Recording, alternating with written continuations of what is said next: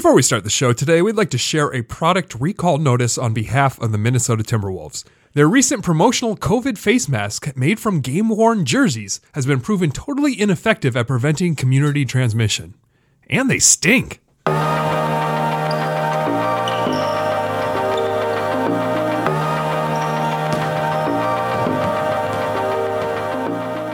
Welcome to episode 179 of Wolves Cast, the show whose download numbers count double today. It's hosted by myself and my brother. I'm Neil. Scott, Double votes. that's double- right. Download up. it on your phone, on your tablet, on your laptop. Ooh, Counts for twice as much. We're trying to go to the podcast All Star game. oh, we're getting so close in the in the voting, and uh, yeah, we need you. Uh, today is the main day. If you uh, if you've never downloaded our show before, well, it counts for double. Get on it. We need you. Andrew Wiggins' podcast is getting too many fan votes. Oh, he's catching up. He's catching up on us. And, We haven't uh, had a second episode of Controlled Chaos, the Karl-Anthony Towns podcast, but he's been a little Oh, busy. Him there Chuck- hasn't been one? No, there. I, at least I haven't noticed one. I'm pretty sure I subscribed to it on YouTube, but he's still making Twitch appearances. I think that's kind of how he's reaching the people right now. But yeah, we need another one. Come on. I feel like I've seen maybe like Chucky promoting some stuff. Maybe this is like different content. Yeah, I feel like it was like oh D'Lo's on, like he had like a Russell episode. Oh, interesting. So I, I don't. Maybe that's something different, or maybe it's a they just don't. I do know he does. Uh, promoting. I think he does all the video for Jordyn Woods' social stuff. So he's a busy man. Wow. Yeah. There you go. He's getting getting all those gigs. Chucky. So maybe someday we'll have him on the pod. Come on the pod, Chucky. Yeah. Promote We'll do. We'll chaos. do. We'll do a home and away. We'll, we'll come on Controlled Chaos. You come on Wolfscast. Oh, Controlled Chaos. What a great name. Lovely, lovely. Well, the name of this show is Wolvescast, and you're here listening to it. Thank you very much. Thanks for downloading and all that stuff. Hey, listen, uh, if, if you could help us out this week, uh, you know, we already gave you the, you know, the, the product recall. Um, that's, that's, that's a little service we're providing to you here today. But if you could help us out and uh, tell a friend about this uh, podcast, that'd be helpful because uh, it's especially a good year to uh, you know recommend uh, Minnesota Timberwolves podcast. You know, the past years it's a fool's errand maybe because who wants to listen to a show about a bad team? But this year is different and the team is decent. So you might have some people in your life who are more interested in the Timberwolves this year, and I think Wolvescast is a great thing to recommend to them. Yeah, or you know, I'm sure if you're a loyal listener, you've already told your friends. You could tell your acquaintances. Maybe you know you have a coworker that you have nothing in common with, and you're like, Good point. They might like the Timberwolves. I saw a Gorgui Dieng bobblehead on their desk. Let me. Let me strike up a conversation about Wolfscast, and then you'll have something shared that you can talk about. You can be like, "Did you hear what happened on last week's episode of Wolfscast? I couldn't believe it." At the water cooler, you could talk about it. icebreakers right here, you guys. That's right. That's what we provide as well. But yes, today on the show, we are going to talk about the last week of Timberwolves basketball, as well as uh, the Timberwolves and uh, officiating. Uh, after the last game uh, in Atlanta, you know, the ugly, uh, the ugly head of the, of the refs reared reared its head, I guess. Uh, so yeah. Oh my God! So we got to talk about that. Uh, we also want to talk about uh, Jaylen Nowell and uh, how uh, well he's played recently, and uh, Marquise Watts being hired by the Wolves. We have a sponsor. We're going to give you some freezing cold takes. Uh, we don't do hot takes on this show. We do cold takes. So those will be coming later, as well as weekly Wolfies and a game. You know what it is here on Wolves Cast. But we're starting it off with the week recap. Wolves are 22 and 23 as we record this. They are 10th in defense, 17th on offense for a net rating of 13th in the league. Statistics are fun. That's right. So uh, yeah, holding steady there, right around 500. The Wolves did get to 500, but uh, fortunately Can't lost sum, can't summit that hill quite yet. Where- How many times have we got into 500 only to Yeah, at least fall a handful of times. You know? So that's tough. Gotta, gotta win two games in a row to climb over 500. Imagine that. But yeah, Wolves uh, got it going. Uh, with, uh, last week it feels like a long time ago because we were recording this show um, last week with uh, with John Meyer uh, last Thursday. Hmm. Wolves Check that one out. Yeah. If you haven't listened to that one, I always love having him on the pod. mid-season review right there. Because you know, you've heard what Neil and I have to say. And we'll you probably know say us. it again this week. And then we'll probably go over it again next week. So you might know. You might be familiar. But that's why I love having the Daily Wolf on. You know, woo. Oh yes, bringing you some different kind of Wolf stuff. But yeah, Wolves lose in Memphis, uh, one hundred eight to one sixteen last week. it's kind of hard to think back all the way back there, Scott. If what was notable about this game, I feel like um, I remember the Wolves doing a really good job on Ja Morant in the first half. And then, oh, is, is this a game where they lost Beverley in it? Um, he, he he was in for the first half, and then Yeah, no, I think so. because that also happened in Atlanta because he Yep. got hurt. I think it happened both There was something like that because then Ja Morant like went off. Uh, maybe I'm just confusing the Atlanta game and Ja Morant and uh, Trae Young together. But uh, yeah, Memphis uh, Wolves hung in there. You know, this was a game that you know Memphis, I believe, going into this game had won ten in a row, so longest streak in the NBA, and uh, they kept it going. They uh, they got their 11th that night as well. So uh, yeah, uh, 108 to 116 there, way out in Memphis. Yeah, And, it's uh, uh, disappointing. It kind of, you know, it does remind me of Atlanta because we held on for the Yeah. first half. We were beating them in the first half, and then we gave up that third quarter, twenty-four to thirty-seven. You know, against the against the Memphis Grizzlies, and then once again we have a who he play for. John Konchar had fifteen points, seventeen rebounds, off-brand player of the week right there for you. Oh, Konchar in the house. I do think it was funny though. I was watching it because I saw, you know, our NBA man, Reddit NBA, where the dumbest NBA fans are, but it's fun.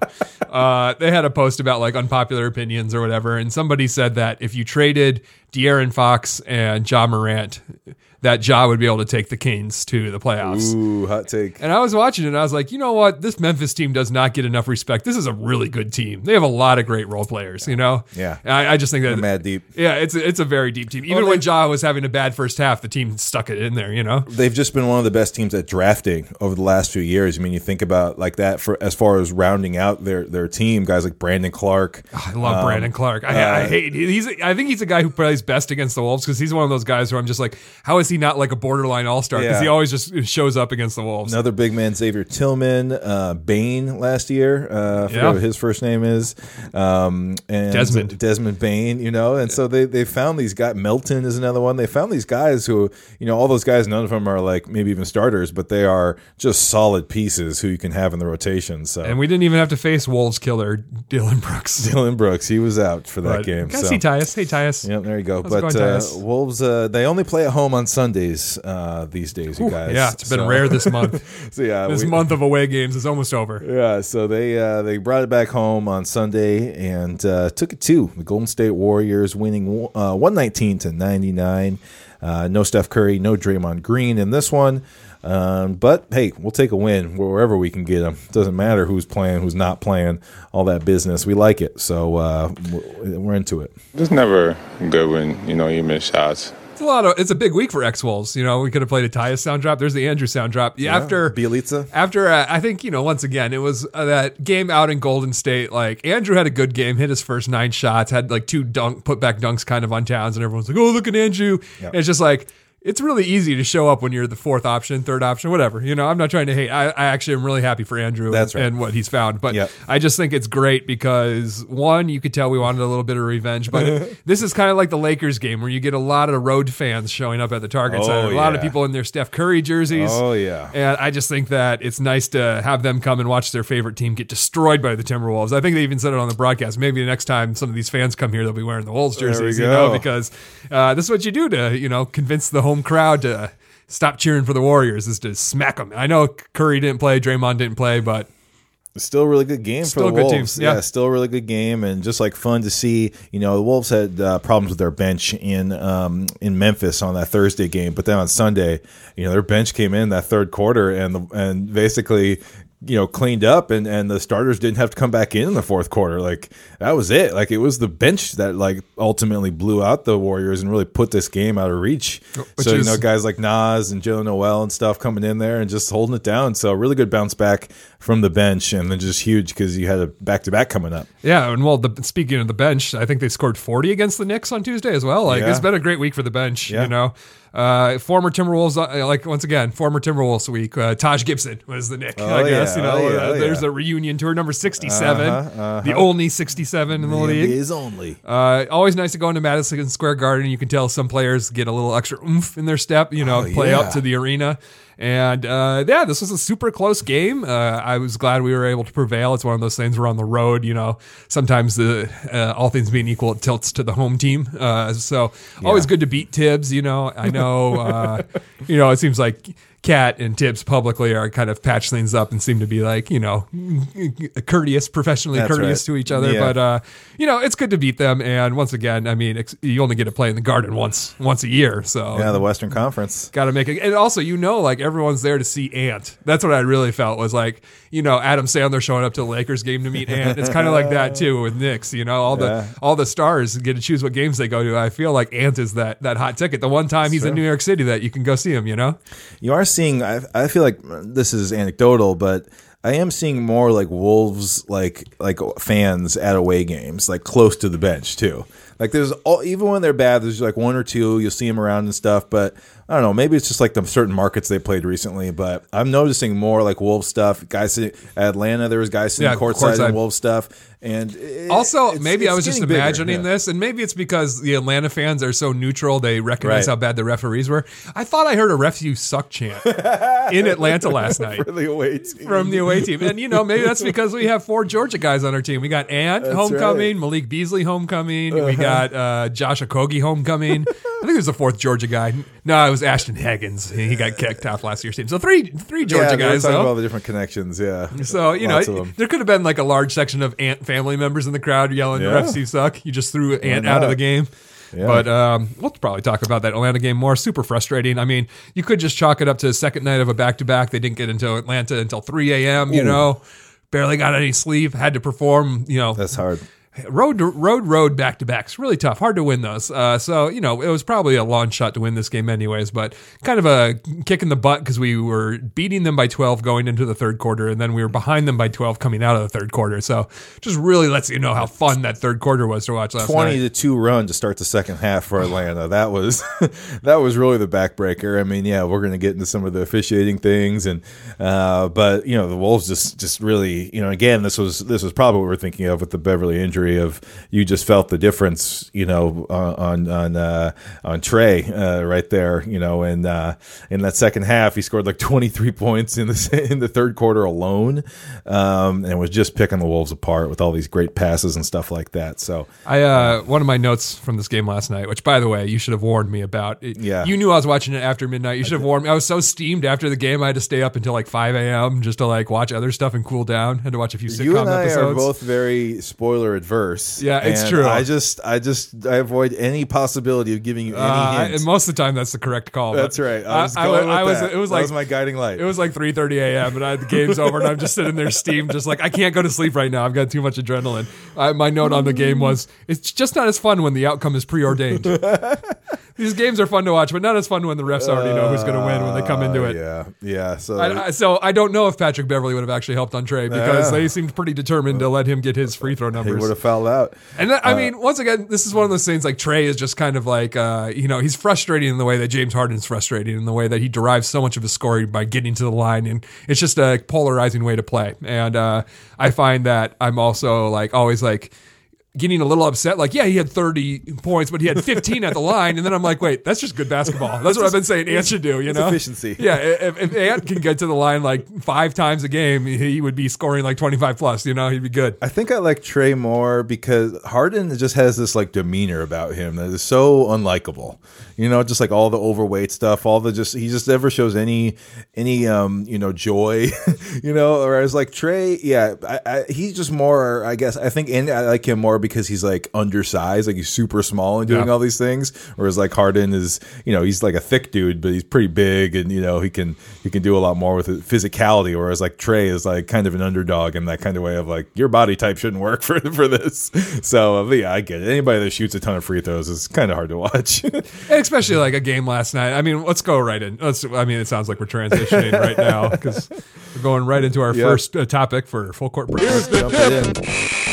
Got to talk about the refs. Got to talk about the officials, and Yeah. uh, you know it's, it's it's triggered by this Atlanta game. But John also- Krasinski wrote a piece today about Yeah. how it's it's an ongoing thing, and maybe even a franchise long thing uh, for, for the Wolves. There's- I don't. I've got so many different angles. There's I a lot there. We can start. Let's start with Atlanta. Let's start. We'll yeah. Well, let's just say that like I was going to say what transitioned into this is that it's really tough when I'm watching these games because I can't fast forward or rewind. Thanks, Bally Sports. what a terrible company, Bally and Sinclair. God. So I can't fast forward. I can't rewind. And usually a game like last night, no problem. All those free throws, just fast forward, fast forward, fast forward. All of a sudden, I'm like up now. A game that would take me like an hour and a half to watch now takes me like two and a half hours to watch because one, you have to watch all halftime, but also you can't fast forward through the free throws. That was always the best thing when you're watching the game on replay. You could just fast forward through those free throws. You could just get all this pure game action. each. Yeah. Whereas now what happens is free throws, I look at my phone, then I don't notice when the game started back up, and then I missed a play, but I can't rewind it anymore. Uh, so I just hate how it, it just kills the flow of the game and slows things down. And that second half last night took like an hour and a half by itself. It was so bad to watch. It was not a compelling product, which is also like what I said at the end of the uh, third quarter when uh, this play we're going to talk about with Karl-Anthony Towns hitting the kind of a Dirk fadeaway two point shot, and then them giving him a technical for looking down at uh, the French player. Flagrant and tech. Yep. Yeah, looked down at the player, got, got a tech, and then they went to the the replay center and they're like, you know what? This game has been taking forever. Let's stop it for 15 minutes so we can discover a way to give Towns a foul. We don't know why. We just want to really screw Towns right here because he's been making us feel bad about ourselves. We'll we'll invent a way. Like you heard Finch say it after the game. I didn't know you could do that. He said in terms of like them finding a way to assess a flagrant. It wasn't a flagrant. We all know it wasn't a flagrant. He didn't even like touch him with his foot. Like it's so ridiculous. We see that stuff get called against the Wolves. We see guys kick out their legs into the Wolves all the time, and the Wolves get called for the penalty. So this was not like an egregious thing. It wasn't obvious. It was them being like, you know what? We really, really, really want to screw Towns because we're so pissed off at him. Let's stop the game. We'll stop the game. We'll figure it out. Uh, we don't care how long it'll take. Oh, we found a way to turn a, a five point swing here. Uh, take away two points, give him a technical for now a shot that didn't count. So the technical would have never happened if the shot didn't count. And then let's give him a flagrant and give t- two extra free throws. So it was a five point swing. And just in a game where Atlanta really didn't need the refs' help, they already got enough help from the refs. So it was just like, that was the thing that really ticked me off. It just like, because we've talked about it, fans. I have a history of issues with referees, and I have gotten better at not prescribing like conspiracy theories or feelings towards the refs. Uh, I try to understand that they're just trying to do their best jobs and they make mistakes like all professionals do. But this was just one of those instances where it seemed like extra. It seemed like it was a personal thing between KAT and I think it was Bill Kennedy who was such an idiot. He said foul is on Anthony Towns. Like his last name is Anthony Oh, yeah, Towns. yeah, His last name is Towns. it. You effing idiot. Like, how are you not? How are you refereeing this game and you don't even know the players' names that you're so pissed off at? And so, like, I can't believe I saw that. And then, like, the rest of the game, just like little BS stuff, like Towns shot a free throw and they whistled it off for no reason. Ball was in the air, they whistled it. No, that free throw doesn't count. It, it, it went in. And then they have him shoot again. It went out. You know, it's just like little stuff like that where it's just like, you've already screwed us. Why are you trying to go like the extra, you know, 2% here just to like really stick it to us? Like, it- just unconscionable. And uh, I mean, I can keep going. Do you want to say anything before I keep going? Because I will. Uh, I mean, as far as the the kick thing is, yeah, it's strange because yeah, I think you know they were maybe maybe they had sensed that there was some beef between the two players or something like that, but I don't understand how um, how that's a, a flagrant foul. You know, it's it's one thing if it's like a three point shot and you want to call the offensive foul for the kick there, but it was almost like it wasn't a normal kind of kick out call because that would have been a normal standard call. Instead, it's a flagrant because they deemed that it was some sort of extra intentional, um, unnecessary kind of thing, and that that was just a really weird one because it doesn't.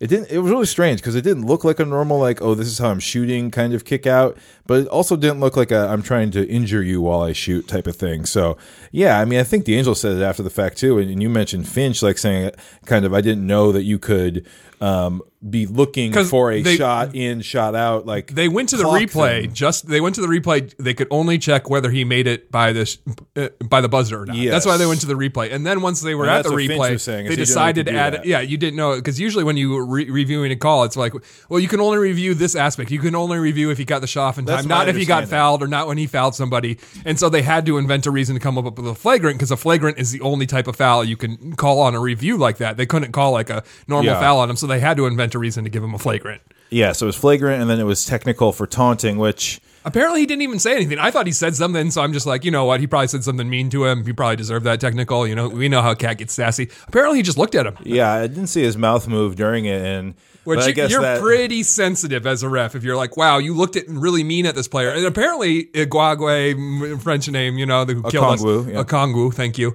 I didn't mean that to disrespect him. I just didn't remember the name Mm. coming in. Um, apparently, he was giving KAT the business and really antagonizing KAT all quarter. He didn't get called for fouls, but when re- Yeah. when KAT looks at him. Ah, that's crossing Well, the line. that's the thing is like, oh, taunting. It kind of it almost insinuates like, oh, there's something verbal said here, but you know, I guess taunting the, the definition technically could be anything sort of menacing like that. You know, KAT did lean down at him and stuff, but you know, definitely don't. Again, the refs might have known that there was okay. There's a little bit of beef going on here. and They're just trying to squash it. But you're right. Give both of them a tech. Then. Right, It's not, double tech. It's not fair to then just do one on that sort of situation. So that was an extremely strange moment, and it was kind of like again the Wolves. The damage had already been done. I mean, the Wolves. This was a big swing, but it would have like changed a 16 point Hawks lead to like 12 or something. like- Which brings us to the real egregious thing. The uh, KAT stuff, that's a tale as old as time. Here's a new chapter in, you know, a, a book that is getting as long as War and Peace. You know, like that's what we've been talking Yeah. about since he's been in the league. He's led the league in fouls several times. Hey, the Timberwolves lead the league in fouls right now. Uh, but the real egregious thing was kicking Ant out for no reason. I mean, the double technical thing was insane. Like, I get it. He deserved a technical. He definitely cussed at the ref and yelled at the ref and, you know, looked at him. Well, and the clap. Like as soon as he clapped, I was like, I've never seen Ant do that. And then he got the tech, and, then And- he kept going, and I was like, wow, I've never seen Ant, just got his first ejection. So, But it was two texts at once. You can't give him two texts for the same thing. You know, that's so dumb. They said, It "Oh, was the second for the the clap, second and tech." then he kept going, The like- second tech was because he stepped at me menacingly. But you look at the replay, Ant's walking away from him when he gives him the second tech. So I think the refs just lied about that, unless they imagined, "Oh, I, my life was in threat and was being threatened because Ant was walking away from me. I was so threatened, I, I perceived him as walking towards me, and that's why I gave I the second tech." he, he just because he was walking away while the referee called it, it was for the thing that happened right before then. You know, I don't know what he said. Who knows? But it was. I, I did see sort of a two beat thing there, and you know, I, I I don't know. It just doesn't seem like it was that insane to throw him out, especially because he did. Any NBA player, if you if you punch the air after a no, call, if you clap, if you make any like sort of show up the ref move, you're generally going to get that call. well, Um, not and- everybody. Yeah, but it- Only certain players get treated that way. uh, yeah, and then and then uh, you could see Ant continue to go. Now that is that's kind of where the gray area here is. Like, what did he say? Obviously, it was something the ref took you know took offense to that didn't seem like that big of a thing for us at home watching. But super notable though that that Ant has finally gotten to this point, right? Because it's now been two almost two full years, almost two whole NBA seasons of us saying that you know Edwards has a tough time getting the call. The frustration is building. Um, you know, you see him more and more. You know, sort of complaining. It's got to be really hard. You know, for for whoever it is, whether it's Towns or or Edwards, to you know feel like you've been fouled and and not get the call consistently. And it finally bubbled over. you know, the baby is uh, he's not a rookie anymore or whatever. Here he is coming into his own. And uh, I thought it was interesting and sort of pertinent that Jim Pete immediately called it and said this is I'm uh, paraphrasing here, but saying this is a Karl-Anthony Towns problem of have, be, him being a leader and showing up the refs like this. And now I feel like we've talked about this before on this very show of like this kind of behavior by Karl then trickles down, and you don't want the young guys on the team, particularly Ant, sort of seeing that this is an okay thing. So I'm glad Jim pointed that out because you know I, I think it's that is sort of where Jon Krawczynski's piece and the things he's talking about, I think, are relevant because when you have this perceived they're out to get us type of thing and how you deal with that, it, I feel like it can be contagious in that locker room. And I think we saw it in this game with Ant getting tossed finally. But what's unfair and what's justice, you know? Because like it's one thing, KAT complains nonstop. I'm not here defending that, but like.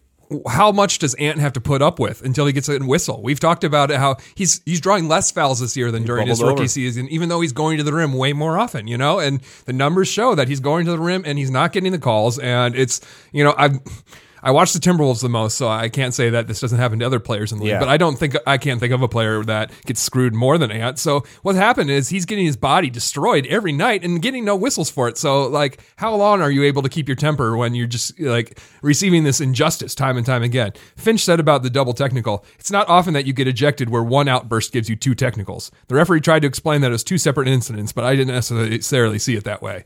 So That makes I'm, sense. you know, I I'm with Coach Finch here, and I just think that you know it, it's it's been too much. You know, I have now gone all the way back, Neil. I'm I'm backsliding. I've changed my positions. I'm done trying to be fair and neutral to these people to after a who game like aren't that. being fair and neutral to me. So it's time to bring back the referee haters club. Everybody, that's right. Oh. I, I took a step away from the referee hating, tried to be a better person, but Bill Kennedy.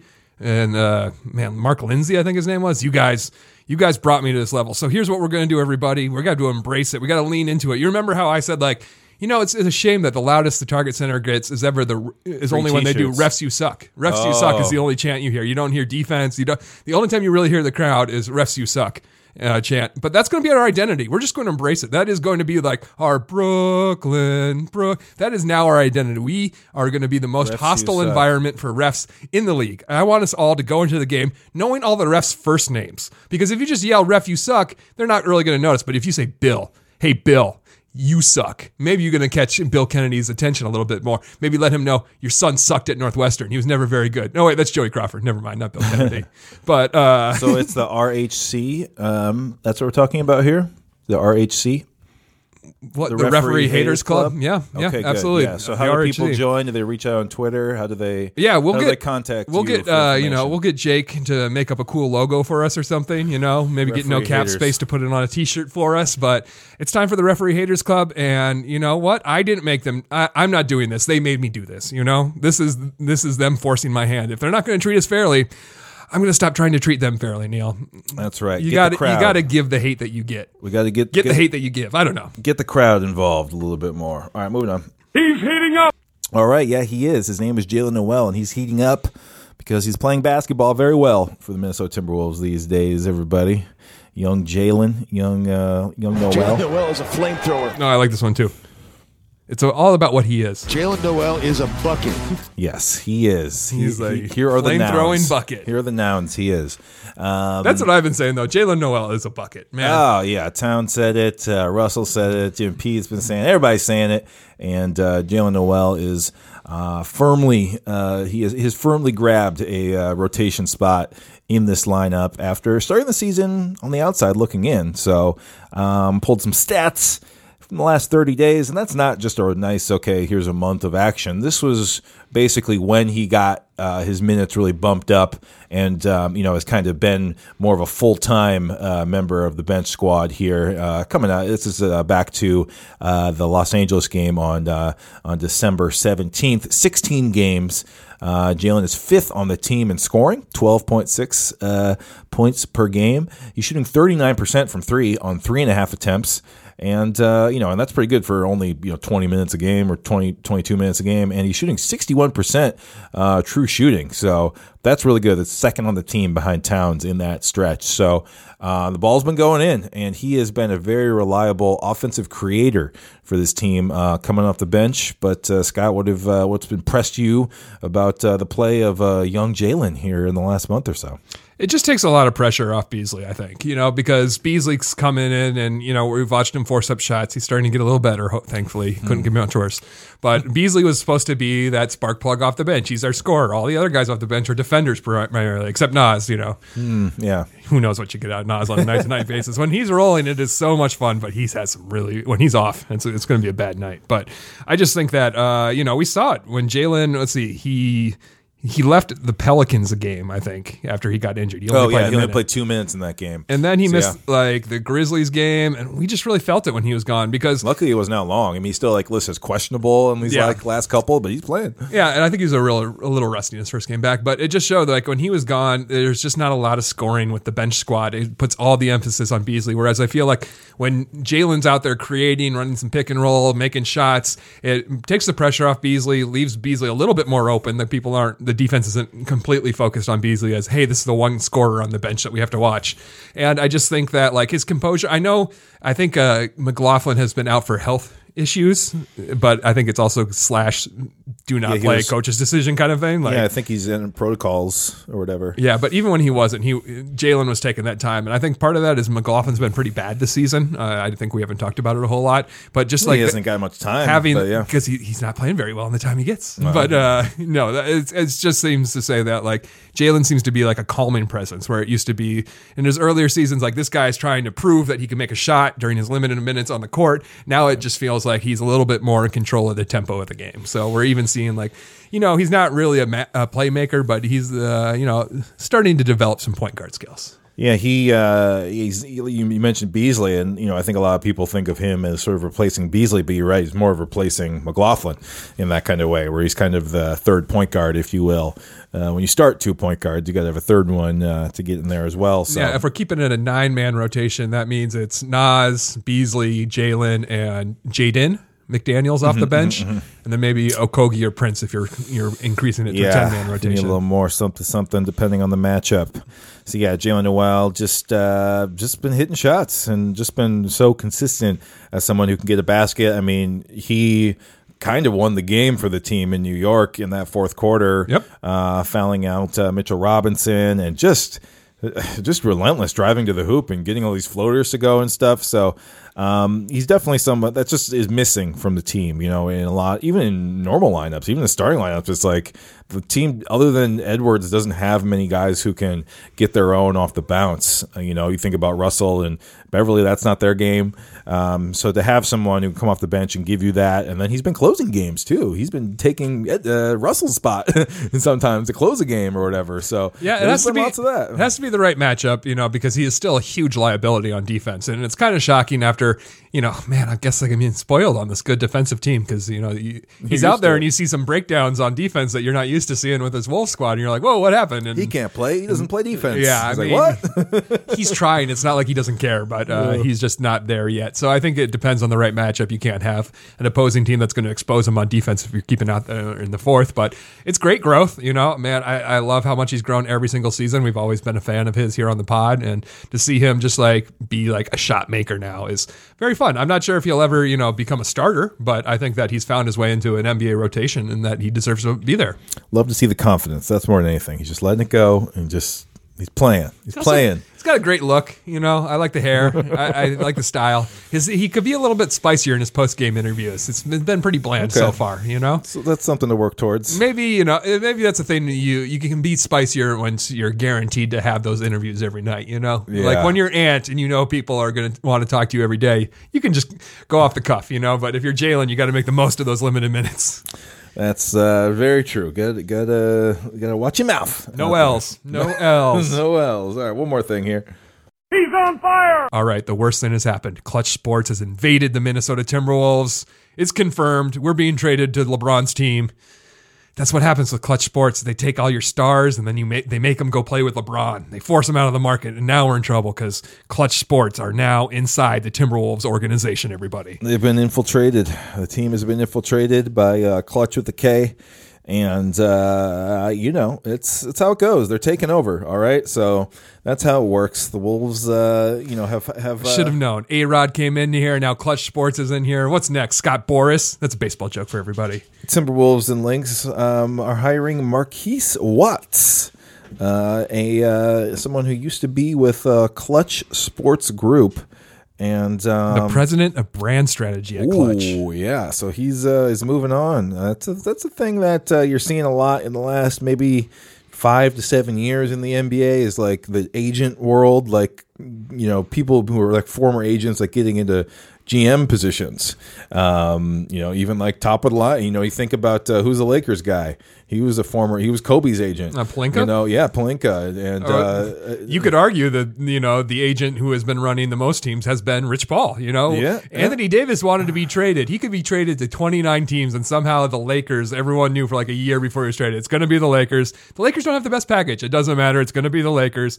He has a way of getting there. his guy. He has a way of getting his guy to go to where he wants them to go, and that's why you know I don't think this Ben Simmons situation happens with other any other agency. Only Clutch would have the you know the daringness to be like, yeah, sit out all year, say no to thirty million dollars. You know, so I just think that Clutch. Is really, I mean, you got to give them credit. They've done an amazing job at it, uh, becoming so influential in the league. But it does feel like, you know, sometimes it's like, who's the GM? You know, Rich Paul or Pelinka or something. You know, Yeah, it's it's uh it's obviously yeah, it's a big uh, LeBron thing. So yeah, the LeBron LA. It's all very LA centric these days. Um, but yes, the the agents they're getting into the like GM game. Arguably, you know, just a kid from Akron going on to becoming the greatest NBA player maybe of all time.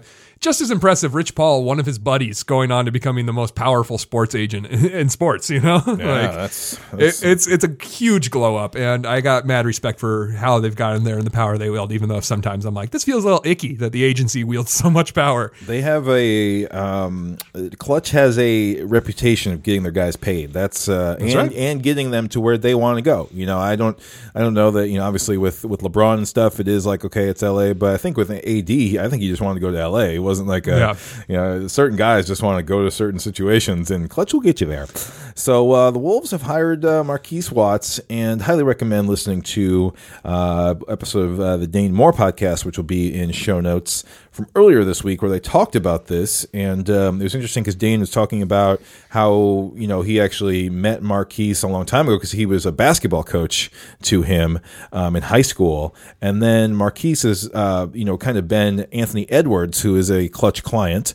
Um, Marquise has been his sort of uh, you know his his uh, his handler, his uh, his rep, if you will, Trying to find with, you know uh, marketing and sponsorship opportunities for him, Yeah, stuff like that. yeah. So you know this person Marquise has been around the team probably for over a year now since since one of his clients uh, you know an aunt has been there so this is someone now who um, you know it's interesting to think about sort of what this is there's a lot of different lots of teams are beefing up their Yeah, I will say- offices and it's like with all these like sort of nebulous titles We've kind of beat around the bush talking about clutch and making jokes and stuff, but I actually think this is a great move, very smart, Sure. forward, progressive thinking move from the franchise that we've needed for a long time because he's here, he's not working for clutch anymore. He's going to make this franchise. The idea is he's going to make this franchise into a destination where NBA players want to go. That's right. And of course, the idea was always like, no one wants to come to snowy Minnesota, but Mm-hmm. that's not all there is to it. It's not all about weather and living on a beach.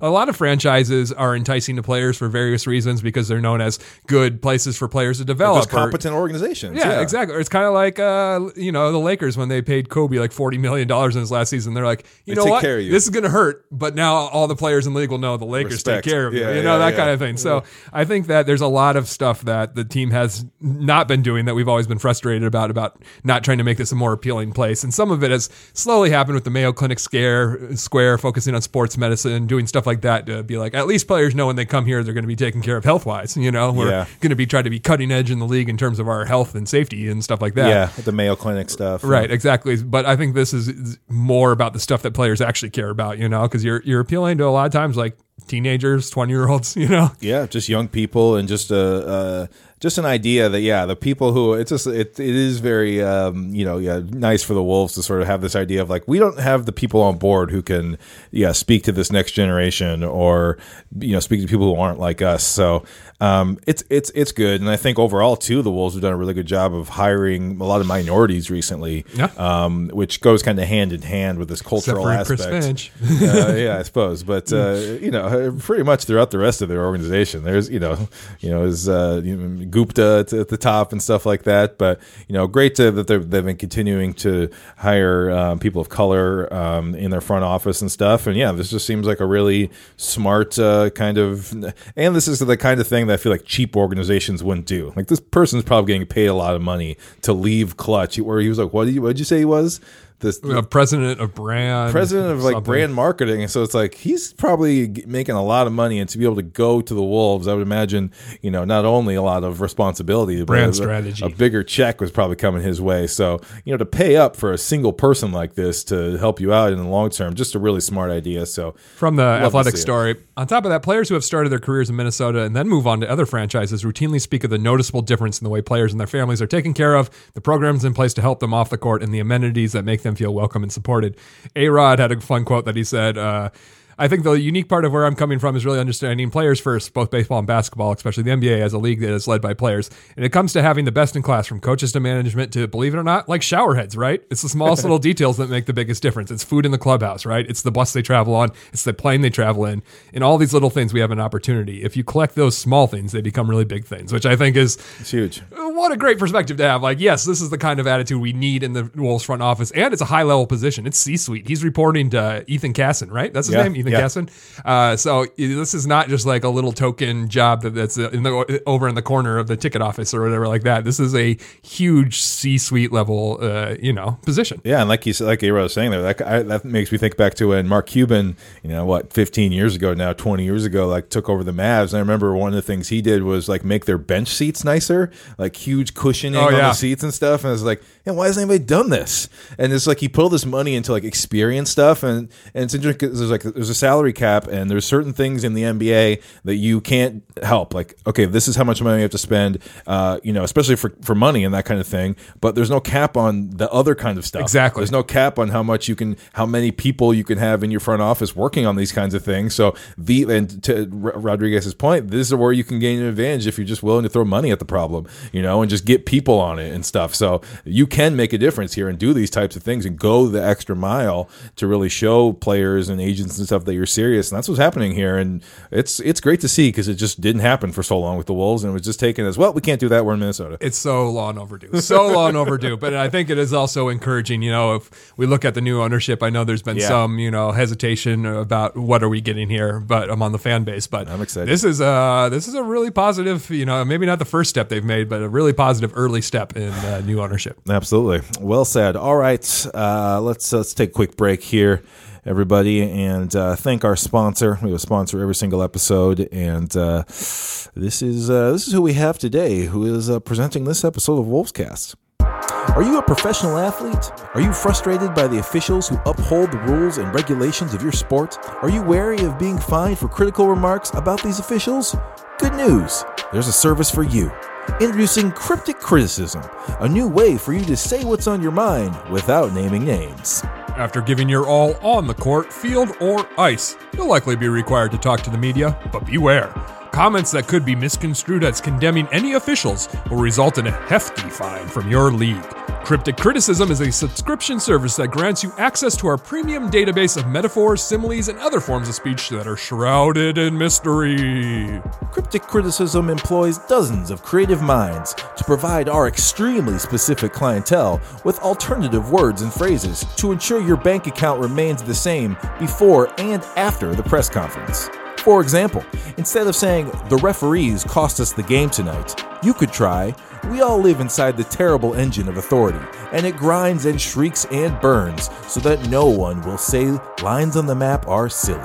Or instead of directly lamenting how you were unfairly targeted by the officials, use a simile to dampen your cutting remarks. How about, this game is like being in the African Serengeti. Sometimes you hunt, sometimes you are hunted by the zebras. So act now and join Cryptic Criticism today.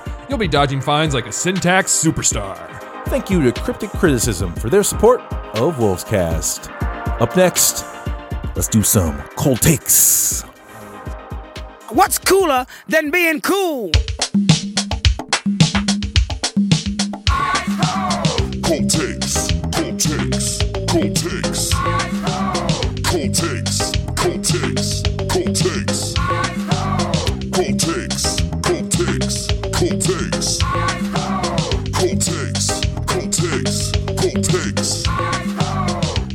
All right, cold takes. Freezing cold out here. We got negative temps in Minnesota. Our uh, respective hounds are not getting walked these days. They just it's just too cold out there for for uh, you know any any amount of time outside. They're boycotting going outside. Oh yes, we got we got issues. The dogs are cold, and we are all cold. And uh, if you uh, if you're new to the program, cold takes are are our uh, our way of uh, stating the obvious. Okay, it's our way of um, you know we don't want to cross any lines on this show. Hot takes are are uh, a little too dangerous for us, a little too uh, spicy. A little too flashy. Everyone's just trying to get attention with their hot takes. It's the whole environment of the internet and media world now. The squeakiest wheel, the one screaming the loudest, is going to get all that attention and airtime. But that's not how we roll in Minnesota. You know, we, we're not flashy. We're not trying to get attention. We're just trying to do the work and go home at the end of the day so we can play with our dogs indoors, not outside in the snow. Indoor time. So that's why here in Minnesota, we don't do hot takes. We do freezing cold takes. That's right. We're going to keep it real cold for you today. And um, Scott, why don't you get us started off? I'd love to hear uh, how frozen you can get it going in here. All right, everybody. My freezing cold take today is that the trade deadline is approaching. It's on its way. It gets here closer every single day. We're closer to the trade deadline. And some teams will make trades and other teams will not. And that includes your Minnesota Timberwolves. The Minnesota Timberwolves may make a trade by the trade deadline, or maybe they won't. But that doesn't change the fact that the trade deadline is on its way and it will be here very soon. And I'm sure that a lot of people will talk about ideas they have for trades. Maybe even they'll do, you know, some trade machine things, maybe write a few blog articles about how players they want to see traded to the Timberwolves would fit into the team and things like that. I think people like talking about trades, but that doesn't mean one is going to be made.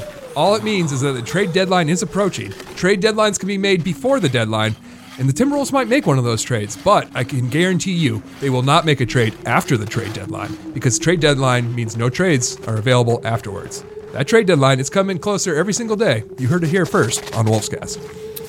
Very well done. That's uh, you know that's some people talk about trades and uh, in you know in less conclusive terms. So I appreciate you putting it uh, you know like that for me, giving me a you know giving all our listeners really me and all of our listeners a better understanding of what, I hope what's I, about to I happen. I hope I didn't offend anybody. I hope I wasn't too out there with that. We'll see. We'll see what kind of feedback uh, we get uh, for for for that uh, that spice. Right there. Okay. Uh, good one there, Scott. Trade deadline is coming up. Uh, do you mind if I fire off a, a frosty one here? Uh, no, you might as well. I need to warm up a little. All right. Here we go. All right. I've been thinking about this for a while now, and, well, I just got to come out and say it. Patrick Beverley is fragile. We got to be careful with him, okay? He is someone who, you know, you can't just count on to play all 82 games. He's someone that just plays so hard out there. He's flying all over the court, making hard cuts, diving out of bounds for basketball, diving on the floor, saving that 50 50 possession. He wants it more than you. So, unfortunately, this puts him into some precarious positions where you know, his body is at risk, and uh, he's missed. He's already missed like 12 games this year, and so uh, this is someone you got to be careful with. This is someone you need to understand. They're going to miss time. They're going to be sitting on the bench. They're only going to play about three fourths of the season, and uh, that's just something that is, has been made uh, crystal clear to me here this season. Patrick Beverley can't make it through a whole season. He's someone who is going to get hurt from time to time. You know what, Neil? I haven't thought about it like that, but I can't say I disagree. I will say when when Pat Bev was talking to the ref last night in Atlanta, I had a feeling that whatever Pat Bev was saying was actually the most cutting thing the ref heard all night. Like it doesn't matter what Finch and KAT are screaming at the refs, whatever uh, Beverley just like took the ref aside to say, like whispered to him. I feel like whatever that said really shook the refs. I would love to know what that is because yeah, he, he like it was like everyone back up, and then like he got to like get real close to the ref. Oh, and, yeah. like, have, like a, It- it was like a res- conciliary, some like, in the ear, you know? not, not every- just everybody gets to do that. no, no, you know? no. You needed a special assistant coach like uh, Pat Bev to do that. Uh, all right, Scott. Uh, you got another one in you? You got any other any chilliness still uh, left inside you? It's Minnesota, so let's do it. All right, here we go. One more Let's chilly it. take. It's negative degrees outside. Ooh. People in Australia don't even know negative degrees. No, they don't know about hey, it. Aussies. Uh, my freezing cold take is that this Chris Finch guy, Oh, pretty good hire. You know, I think that the Wolves made a good decision. You know, obviously we're not going to take the spicy take about maybe they should have hired or interviewed some diverse candidates. I think that's always a good idea. Uh, but we'll stay with the cold take that man, what a good hire he's been. He's really changed the culture of the team. He's, uh, you know, a lot of people thought like, oh, he's just the coach and he's not inventing this defense. But we saw his the defensive coordinator left like in the middle of summer league, and Finch wasn't even scared because Finch already knew. He already knew what kind of defense he wanted to run. This is a guy who is heralded for being a good offensive mastermind, and yet he's changed this Timberwolves team's entire culture to make us one of the best defensive teams in the league, even top 10. When has that ever happened to the Wolves? I mean, even Tom Thibodeau couldn't do that. The defensive coach, Tom Thibodeau, couldn't make the Timberwolves play defense like Chris Finch has. What a great hire by the Minnesota Timberwolves. Kudos to them. Yeah, I, that's right. You know, I, I've been uh, struggling with that, and you know, considering that maybe he wasn't a good hire, but I think I think I'm coming around to your side of things here. Oh, Scott. yeah. Good- Oh, yeah. very very uh, very persuasive right there Definitely good hire. With that with that one right there. Okay, I got one more, um, you know, ice cube of a take. I Okay, need then, to let, spit out. then here. let's close the windows in the studio right. afterwards. Yeah, let's do that. All right, here we go. Um, I have I, I've been starting to notice that Jarred Vanderbilt is someone who is underrated um, around the league, and really just in Minnesota in general.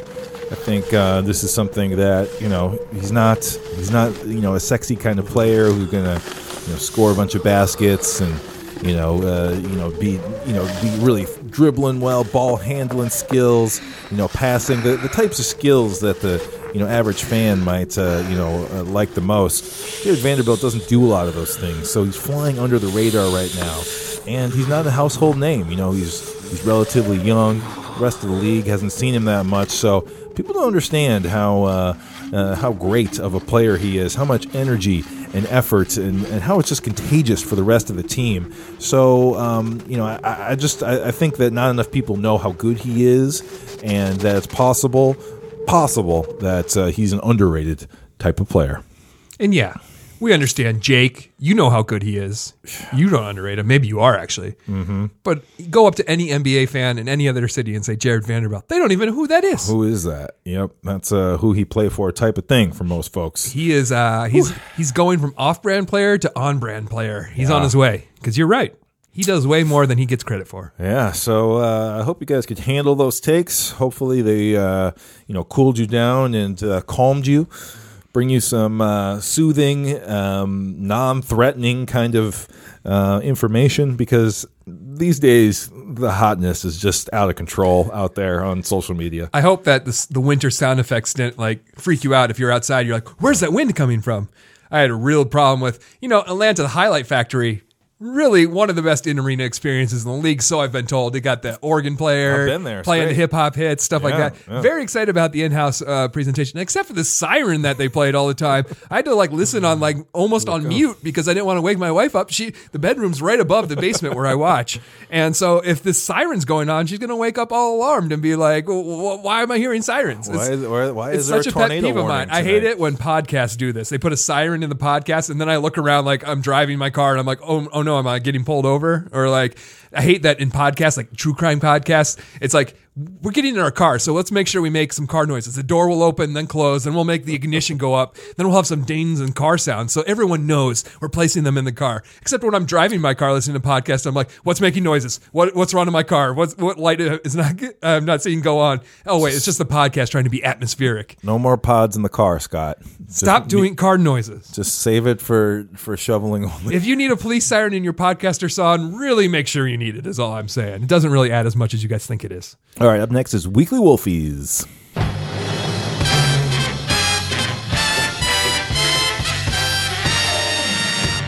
Now presenting your weekly Wolfies. All right, we got Wolfies. Let's talk about some things. Let's get on some soapboxes here, Scott.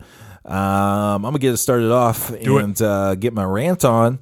Been uh, taken to Twitter with this one, but as uh, as we like to do on this show, well, we don't like to do it, but we have to. We're uh, as you were saying before. Sometimes your uh, you know your hand is forced, and uh, we I gotta bring I gotta bring some some heat onto uh, Bally Sports North, you guys. Everybody everybody's booing right now. Everybody's everybody's uh, everybody's hissing right now because they continue to just poop in the bed, shoot themselves in the foot, whatever you want to say. Uh, they can't get out of their own way. Scott, you've been you've been talking, uh, you know, nonstop every single episode about how poor the the, the experience of using the the app is. But Watching a Timberwolves game should bring me joy, you guys. That's right. I should see that a game is on the schedule and feel happy, not not just Oh, already start deal with getting this app upset with myself. Yeah. So my problem that, that I've had with them over the last few weeks is they are uh, they have gotten into a habit of leaving their broadcast team at home, not taking them on the road, and uh, it just makes for a worse experience. It's, just as simple as that. And I did see Dave Benz's uh, tweet at somebody else uh, the last time they were left at home last last week because again, remember the Wolves are only playing Sundays at home. All right, during the week they're out of town. So uh, Dave Benz tweeted something to the effect of you know it was COVID protocols related or something like that. But I, I'm not buying that. Okay, Chris Hine has been traveling. He's been going to a bunch of the games, uh, and you know what? Yeah, usually uh, Dave, Jim, Marnie, whoever you got on the broadcast, they're on the team plane. Okay, so that's kind of what we're getting at here is like, oh, maybe you want less people on the team plane while we're worried about COVID. Fly commercial. Okay, you guys, I'm sure Dave and Jim still want to be at these games. Put them on a dang commercial Delta flight and get them to the game so they can call it in the arena instead of from downtown Minneapolis where there is a delay on the game. That's my biggest beef is that, uh, sure, you know, it's COVID. Uh, broadcasters have learned to do things in different ways. uh, it's mostly the same experience, but not when there's a crazy delay. It wasn't so bad for the New York game, but then it was for the Atlanta game, where it's like there's a big dunk, and then it's like one, two, and then Dave Benz says, "Oh, a massive dunk by Karl-Anthony Towns." It's just like super annoying, and I'm pretty sure it just comes down to them being cheap over there. We we know they're uh, about to, you know, uh, potentially go bankrupt. Uh, Sinclair is, so maybe this is all part of that. And uh, you know, I do wish for the quick demise of their business. Um, this has nothing to do with Dave and Jim and all those people. They're just getting left at home, and I think it's really crappy that the fans uh, have a worse experience because of this. So this is just the latest um, bad Sinclair slash Bally Sports North uh, bad experience, and uh, I think it comes down to money, right? Then you should update that app, Scott, but they can't because that costs money. And they should bring their broadcasters on the road. Eh, that costs too much money. We can't do that. So getting squeezed over here, and I don't like it. Shout out to uh, Bally Sports North for being uh, being bad, and uh, I can't wait till you guys are done. Oh my god! Hopefully it's this season. Hopefully it, next season, new way of watching, or you know, no way of watching. It might be better because Yeah. God, can't. It's a good thing the Wolves have a good radio broadcast. Alan Horton, you know, I just- I've- that's I've- gonna be the future way. I put all my hating energy in the refs this week, so I, I can't even. I'm glad you took care of this yes, because I you kept know, it negative here. And uh, what do you got, Scott? I got to uh, shine some what are you doing? positivity, Yeah. shine a little light. You know, I think uh, you know we don't talk enough about the Iowa Wolves. They- they're a little bit farther away from us, but they're doing a really cool thing in the Des Moines, Des Moines. area. Neil and I used to live in West Des Moines for a little bit when we were little kids. I was like first Oh, grade. yeah. Shout out Clive. So uh, we- we're a little familiar with the area, but I just wanted to give a shout out. The Iowa Wolves have partnered with the YMCA of Greater Des Moines for the Iowa Wolves Metro League. It's a co-ed and open to students uh, league that uh, it's open to students who are not part of their high school basketball teams. I like that because I was never on a high school basketball Okay, team. okay. Okay. Registration it costs fifteen dollars. It comes with a jersey. You get two games a week if you're on a team. I think it goes for like eight weeks or so. But just a really cool thing. The the YMCA provided basketball leagues for kindergartners to eighth grade, but they didn't have any offerings for K uh, nine through twelve. Basically, uh, not K nine. Uh, K is the kindergarten. Three grades nine through twelve, basically for high school age students. And so I love that they're providing this opportunity. Especially it's co-ed, so you know both men and women can play on the same teams, which is really cool. And just like as someone who was pretty bad at basketball, was pretty bad, still is pretty bad at basketball in almost uh, all methods. I think it's still really fun to play. It's just hard to find the infrastructure to get a game going with enough other people who are around your similar level. Yeah. Uh, and I just think this is a great opportunity for uh, teenagers, especially you know during COVID and stuff. They need an opportunity to, uh, you know, there's probably so many stuff that's been cut from their schedules and stuff like that. So I think this is just a great opportunity. I've seen the jerseys; they're pretty cool. I'd pay fifteen dollars for one and not even Cool. not even go and join the league. So just uh, this is the kind of stuff I love to see, and I think that this is a great way to ingratiate yourself to a community. So way to go, Iowa Wolves! Way to go, YMCA! Very cool. That's right, and that's that's great for uh, all parties involved. Because yeah, Iowa they don't have any they don't have any pro stuff going on, so they have these minor leagues, and and uh, it's just I think a good way to grow the basketball culture in Iowa too. Right, these kids will grow up being Iowa Wolves fans and Timberwolves fans, and maybe even play themselves like in high school or, or college or something. So I, that's uh, was that's a really basketball smart. state. They Yeah. love it. They love basketball. I know the Hawkeyes get a lot of uh, attention. Hawkeyes football, but uh, we live there. We know that there's a there's definitely a basketball culture in that Oh, yeah. state.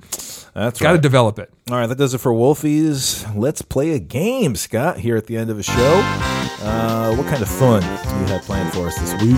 Ah, man, I should have come up with a good game for this because. I don't know what it is. It's math, is what it is. You know, so Yep, um, athletes. see how you do with numbers and stuff. I'm sure there's some kind of number pun. Kevin loves Just numbers. Hashtag Statistics whatever. are fun. Statistics are fun. Is the name of this game. Neil, I'm going to give you a math problem, and you're going to try and solve it for me. I will Oh, boy. make a statement, though. We are not playing this by PEMDAS rules, which is to say, I'm going to give you parts of an equation, Neil. You're going to try and just do the equation as I say it. So if I said 5 plus 2, what would you say? I would say seven. Oh, that would be great. And then divide that by 1. I wouldn't, so 7 divided by 1. It's still seven. That's still seven. So there you go. Your answer is seven. I'm not making you say like, let's see, it's five plus two divided by one. So we should do the division first because in the order of operations, division comes before addition. We're not doing that tonight. Okay. We're not Doesn't writing this all out. I I'm just going to give you this formula piecemeal, and you're going to do each part as it comes to you. Okay? Oh, all right, let's do it. Yeah. See how it goes. I got three of them for you. All right, Neil. You start with Ant's age. Anthony Oh. Edwards, his age. Okay. Then you add to that Jeff Teague's Wolves jersey number. Still got your number? Yeah, yeah, yeah. All right, then you divide that by Josh Okogie's draft position. Oh no, jeez. Okay. And that uh, that number, you can either give me the number or you can give it to me in a Timberwolves fashion, like saying this uh, number is uh, blank's jersey number, or this number is the number of times the Timberwolves have gone to the Western Conference Finals, or something like that. Uh, this number is the only number hanging in the Target Center rafters for the Timberwolves. Really? I guess it's two. Yeah. That. Oh no, uh, you're you're one off. oh, so close. Uh, Malik Sealy. Ant is 20 years old.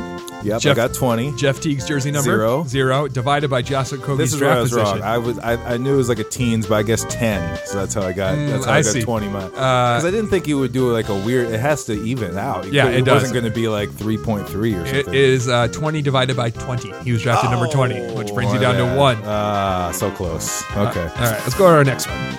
Two two. I was off by one. Uh, D'Angelo Russell's draft year, the year he was drafted, Okay, I think I have it. minus the most threes a Timberwolf has made in a single game. for a single player record. for- Minus the most threes a Wolves player. Okay. so the single game record for a single player. okay. And then, uh, let's see, minus the number of seasons KAT has been in the NBA. Um. Okay, seven. I think that's seven. So, um. All right. I'm. I got. Ano- I got another. I got another number. Okay, last one, plus Tyus Jones, Timberwolves jersey number. All right. Let's do the whole run again. All right, you take, you start with D'Lo's draft year. Okay. Subtract from that the number of threes that is the So Timberwolves when you single say game his record. draft year, you mean the entire year? Yes. Okay. So I'm. I'm going to say that's 2015. Okay. Okay. Most threes Timberwolves game that uh, Timberwolf has made in a single game. I. I It, hap- it happened earlier this season. Okay, so 10. Yes. So that brings so it's minus that. So that brings me down to 2005. Correct. Minus the number of seasons KAT has played in the NBA. Okay, I'll say 7. So I hope that's it's either 6 or 7, but hopefully it's 7 and then so that's uh, from 2000 where was I? I was at- 2005 minus seven. okay, so uh 9 1998 Plus Tyus Jones jersey number. 1999 That's right. 1999. 1999 The year Prince talked about. That's the answer, Oh, there everybody. we go. There we go. All I right. got there. I got there. This one is very, the last one's very Jimmy Butler focused, everybody. You start with the draft pick we gave up in the Butler trade. Oh, which number was that? Um, Lauri Markkanen's draft number, basically. Okay. So you start with the draft pick we gave up in the Butler trade. Add to that the draft pick we received in the Butler trade, which later became Justin Patton. Um, okay. And then you, from that, you subtract Jimmy Butler's Timberwolves number, Okay. and then you'll have your answer. I'm I'm back to my first answer of two. Is it two? Is it we get two? Oh. Okay, let's, let's break it down. See what I had. The draft pick we gave up in the trade, see, this is where I probably got it all wrong. Uh, was this uh, five? it was seven. Okay. Seven. I guess And this is still the craziest five. part of this whole this whole trade is that the Bulls gave us a first round pick back. And was this? I guess this one was 25? 16. 16. So 7 plus 16 equals uh, 20, uh, 23. minus Jimmy Butler's Timberwolves number. Zero. There we go. Yeah, tw- his number was 23, so it brings you to zero, everybody. I like that. How, So- where does this game come from?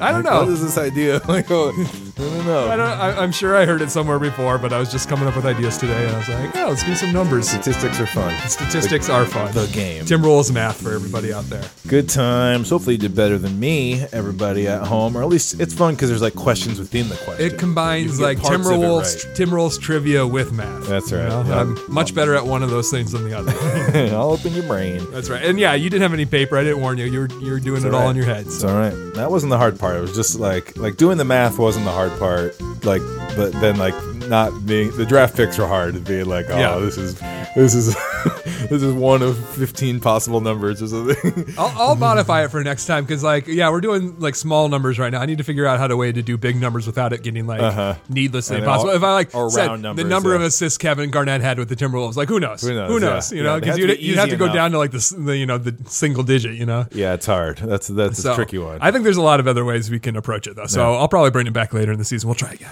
All right, looking forward to that. Thank you, everybody, for listening to this episode of Wolvescast.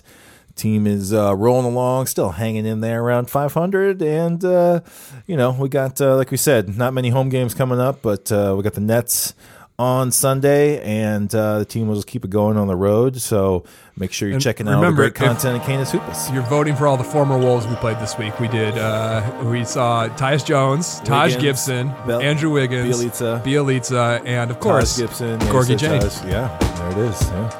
So you All- know, all of if you're doing your Google ballot, sometimes you have to do Western and Eastern Conference, and of course Western, you're just going to pick all Timberwolves players, as we do. But the Eastern Conference, throw some uh, throw some bones to some old Wolves, you know.